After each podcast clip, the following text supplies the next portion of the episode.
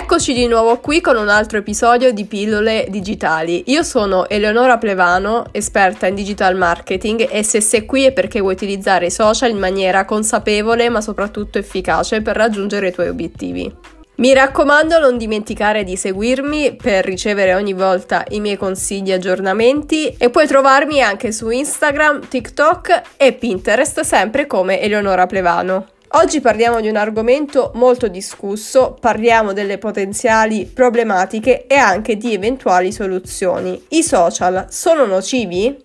Allora, non giriamoci intorno, i social ovviamente non sono solo rose e fiori e stare sui social in maniera inconsapevole ha dei rischi e può portare all'insorgere di diverse problematiche che sono state evidenziate anche in diversi studi. Inoltre, secondo diversi studi, è risultata una classifica dei social più mental health friendly, cioè diciamo quelli che strizzano un occhio al nostro benessere mentale e anche quelli che sono meno amici del nostro benessere mentale in un certo senso. E Instagram purtroppo è da considerare a livello negativo, mentre YouTube ad esempio è considerato un social positivo da questo punto di vista e io aggiungerei anche Pinterest perché il team fa molto caso a questa tematica e cerca di aiutare nel miglior modo possibile i creator, ma anche la modalità di utilizzo della piattaforma favorisce un utilizzo molto sereno e anche consapevole. Le problematiche principali dei social sono principalmente tre: la FOMO,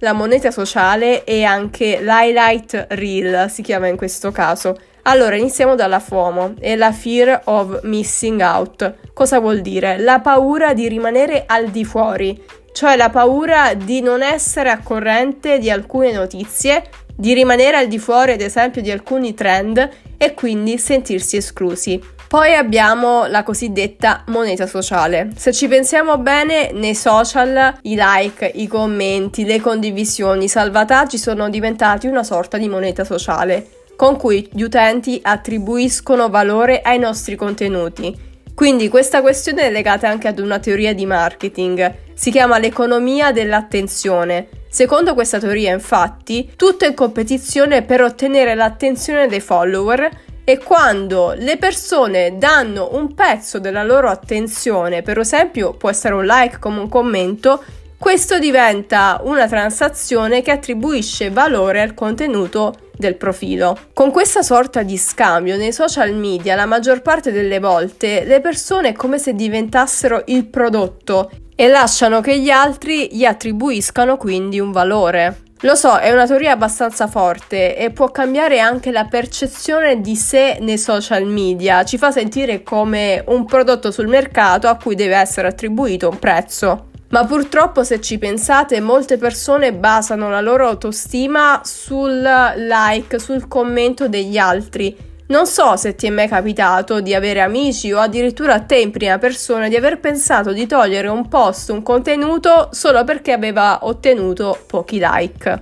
Infatti da questo punto di vista Instagram ha cercato di nascondere il numero dei like, però secondo me non è abbastanza perché comunque ci sono altri numeri a cui fa riferimento, come ad esempio il numero di follower, su cui molte persone sono veramente fissate, o anche i commenti o salvataggi, o adesso con i reels il numero di visualizzazioni. Quindi è stata rimossa una piccola parte del problema, però rimane tutto il resto. Il terzo problema che ho accennato è l'effetto highlight reel. Cosa vuol dire? Se ci pensiamo bene, i social sono una sorta di raccolta di momenti della nostra vita che poi ovviamente pubblichiamo. Però noi pubblichiamo sui social una parte della nostra vita e solitamente la parte più bella e questo accade anche agli altri. Il problema principale è questo, è il fatto che noi paragoniamo tutta la nostra vita, quindi momenti belli, momenti brutti, con le parti più belle della vita degli altri pensando che la loro vita sia solo questa. Quindi i social ci danno una visione anche distorta della realtà e ci danno anche una percezione sbagliata di come è realmente e questo ci rende solo più insicuri, ci porta a confrontarci sempre più e dà anche adito alla frustrazione. L'ultimo problema, che non vi ho accennato ma è un grandissimo problema, è quello delle molestie online, che si tratti di hater, di persone che ci commentano con commenti spam o persone che iniziano ad insultare, bullismo, sono problematiche veramente gravi e che purtroppo esistono anche online. Quindi qui abbiamo evidenziato un bel po' di problemi nei social media,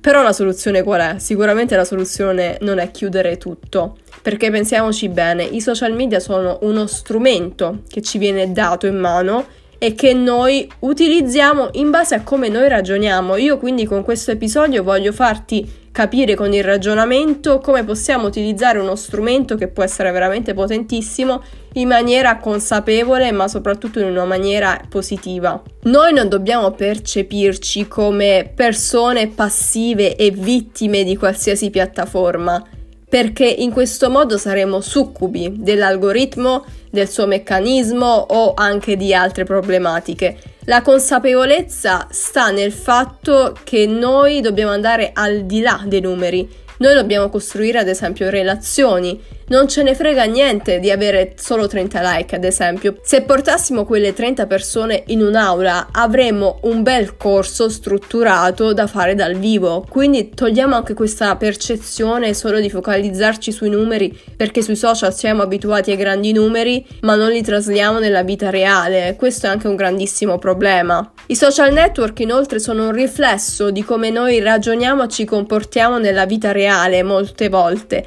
Se ad esempio non ci piace il modo di ragionare di una persona, ci fa sentire male o non ci piace quello che pubblica, blocchiamo questa persona, non seguiamola. Non seguiamo solo delle persone per spettacolare o perché va di moda, ma seguiamo quelle persone perché ci ispirano, perché ci piace il loro modo di ragionare o perché ci motivano a fare di più e a migliorare. Se inoltre senti il bisogno di prenderti una pausa, fallo perché hai tutto il diritto di farlo, soprattutto nei periodi di ferie, periodi in cui ti senti super incasinata, è giustissimo farlo. E ovviamente io poi non posso entrare in merito di questo argomento, ma se ci sentiamo in un vortice da cui non possiamo uscire, non vergogniamoci nel chiedere aiuto e rivolgerci a qualcuno che è veramente esperto e può darci una mano.